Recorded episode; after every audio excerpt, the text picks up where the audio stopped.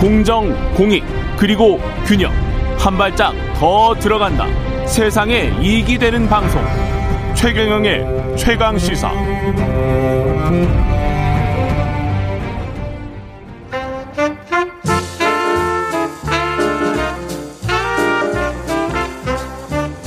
세상의 모든 뉴스를 탐구합니다. 김준일의 뉴스 탐구 생활.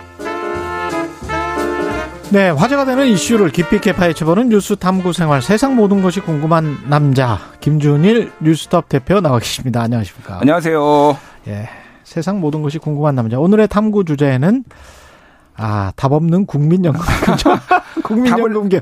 답을 내야죠. 무슨 야. 소리입니까? 이렇게 예. 비관적으로 말씀하시면 어떡합니까? 아, 답을 찾아 주세요. 아, 제가 뭐 예. 전문가들이 있고 이게 어떤 게 쟁점인지 예. 여부를 좀 소개를 하고 훌륭하신 전문가분들이 다 예. 답을 찾겠죠. 그리고 윤석열 정부 해내리라 믿습니다. 아, 믿습니까? 예. 예. 아, 쉽지 않은 문제입니다. 정말 이거는 한 정부의 문제가 아니고 정말 구조와 역사의 문제이기 때문에. 그렇죠. 역사 예. 얘기도 좀 할 텐데 예. 일단은 예, 먼저 이제 현황. 현황. 예. 일단 600만 명이 국민연금 수급자가 됐어요. 어제. 지금 받는 사람들이 받는 사람이. 아. 이게 근데 예. 얼마나 지금 빠르냐면은 음. 2020년 4월에 500만 명은 넘었거든요. 아. 2년 만에 2년 만에 600 100만 명이 늘었습니다.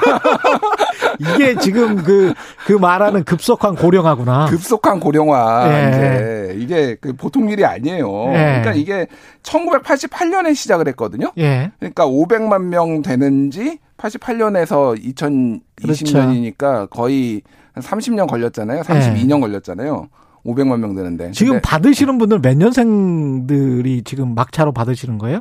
연- 올해부터 받으, 받으, 받으시면? 이게 65세부터 받는 거예요? 65세부터 만 육- 65세 만 생애 65세. 지나신 분들이니까 예. 어쨌든 한국이 지금 음. 만 65세가 지금 15% 정도 되거든요. 그렇죠. 근데 이제 이게 일본이 전 세계 고령화가 제일 높아요. 네. 고령화 65세 이상 인구 비율이 30% 육박 한 29%인가 그래요. 아. 근데 한국이 2045년이면 일본을 추월할 거라고 지금 예상이 나오고 있어서 우리도 30% 가는 거예요? 어, 그러면 20년 후에? 예, 20년 후에. 그러니까 예. 이게 보통 일이 아닙니다, 사실은. 예, 예.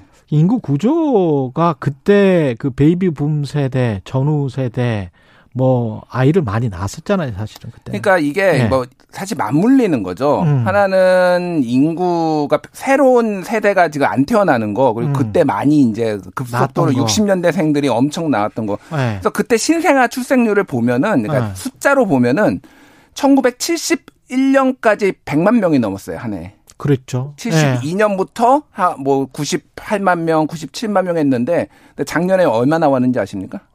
30만? 24만 명. 24만 명, 예. 30만도 깼구나. 24만 명 나왔어요. 네. 그게 근데 2016년에 40만 명이었어요. 40만 명. 그러니까 이게 급속도로 지금 신생아가 줄어들고 있다라는 거예요. 그 수험생 대학 수험생 숫자가 뭐 100만 명 이랬었는데 100만 명 이랬죠. 쭉쭉쭉 내려가지고 지금 60만 명 뭐 이러잖아요. 육- 수험생도 60만 명이고 네. 그게 이제 20년 전에 태어난 사람들이 그런 그렇죠. 거고 지금 세대는 한 해 24만 명이고 올해는 어. 아마 쇼크 올 겁니다. 쇼크.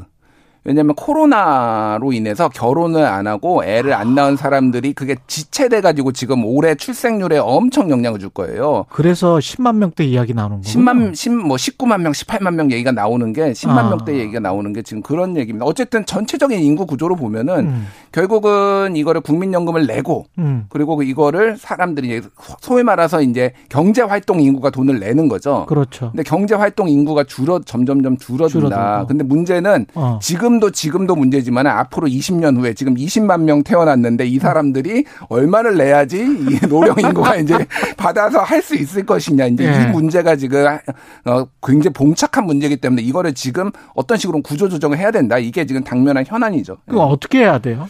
그러니까 이게 모든 정책은 딜레마잖아요. 예. 이 국민연금도 진짜 딜레마입니다. 음. 그러니까 이게 하나는 두 가지가 이제 해야 돼요. 하나 는 소득 대체율 그렇죠. 그리고 보험 요요 요거에 최적화를 해야 되거든요. 예, 푼돈 용돈 식으로 주면은 안 되고. 그러니까 살수1900 있게는 줘야지. 1988년에 처음 시작했을 때는 소득 대체율이 70%였습니다. 와.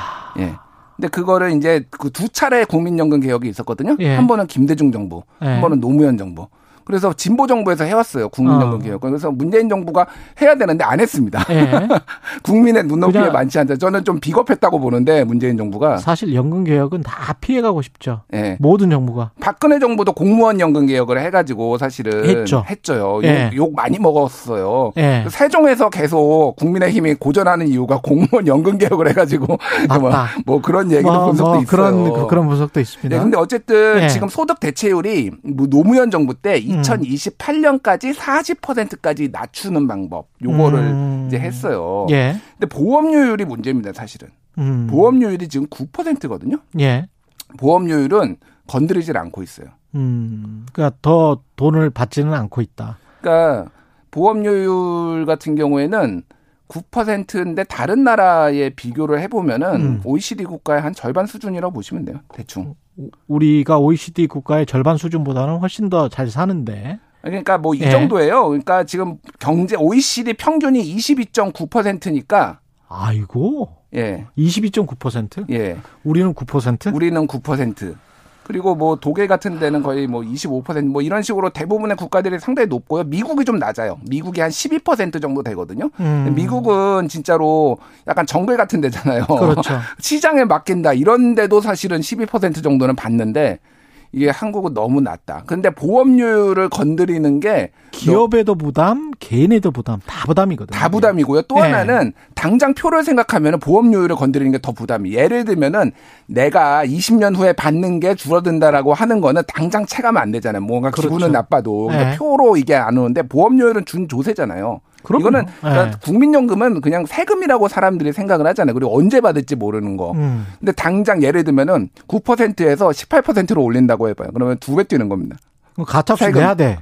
또 수십만 원이에요, 그게. 예, 예. 그렇게 되면. 그러면은 이게 예. 조세 저항이 준 조세 저항이 장난이 아니니까 매달. 그래서 소득 대체율을 떨어뜨리는 방식으로 지금까지는 각 두 번의 이제 어, 연금 음. 개혁이 있었던 건데 이제는 보험료율을 건드려야 된다라는 게 전문가들의 대체적인 시각인 거죠. 근데 그 예. 시기도 보험료율을 빨리 건드리는 게 낫다. 그래서 문재인 정부 때라도 했었어야 했다. 이게 이제 전문가들의 이야기였던 거죠. 그렇죠. 예. 그래서 시기가 빨랐어야 되는데. 국회 예산정책처에서 이제 예. 보고서를 냈어요. 음. 그래서 국민연구가 연금이 도대체 어떻게 되느냐, 음. 언제 고갈 되느냐.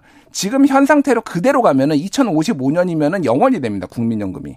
영원. 예, 고갈이라는 거죠. 2055년. 예, 그러니까 예. 그러면은 이제 세금으로 그렇지. 이제 메워야 되는데 이게 어마어마한 거예요. 그래서 다른 선진국들은 고갈돼서 이렇게 페이 SU 고 그러니까 그에 마다 정산하는 그런 방식으로 하는 거 아닙니까? 그런 서구- 나라도 있고 그렇죠. 뭐 여러 가지 방식들이 있죠. 예. 그래서 일단은 빨리 해야 된다라는 게 국회 예산 정책처의 제안이었어요. 음. 그래서 어, 요율 1%포인트 증가마다 적립금 소진 시기가 2년에서 4년이 느려진다. 아. 1%를 늘리면 그러면 지금 1%라도 늘리면 2055년이잖아요. 예. 1% 늘리면은 2059년이 되는 거고. 그렇죠. 그런 식으로 만약 10%를 올린다. 예. 그러면은 뭐 최소 20년에서 많게는 40년은 더 벌 수가 있는 거예요. 시간을. 와, 예. 근데 이것도 사실은 출산 출산 출생률이 음. 정상적인 상황일 때 그런데 지금 너무 빨라지거든요. 출산율 감소가 감소가 예. 감소가 그러니까 더 빨리 해야 된다. 지금 뭐 이런 딜레마적인 상황이죠. 예. 근데 뭐 10% 이렇게는 급격하게 올리기는 어떤 정부가 그렇게 하겠습니까? 그러니까 이것도 노무현 정부 때도 2028년까지 소득 대체율을 계속 떨어뜨리 매년 1, 뭐 1%씩 떨어뜨리는 방식으로 해서 예. 장기 계획을 세운 거잖아요. 예. 이것도 마찬가지로 한 번에 올리는 게 아니라 1%씩 뭐 2년에 1%씩 올린다든지 이런 식으로 음. 이제 점진 개혁을 해야 되는 거죠. 그러니까. 그래야지 조세 저항이 적죠. 제가 어디 보도에 본 적이 있는데 이걸 사실은 기계적으로 그냥 그 정권에 상관없이 음. 매년 뭐 계산을 해가지고 예. 그냥 1.04뭐 음. 경제 성장률이랄지 뭐 여러 가지를 계산을 해서 고령화율이랄지 예. 뭐1.05뭐 이런 식으로 차츰차츰 계속 0.56 뭐 이런 음. 식으로 그냥 계산 수치 AI가 넣듯이 그냥 넣어서 음. 그냥 사람이 개입하지 않고 하는 게 예.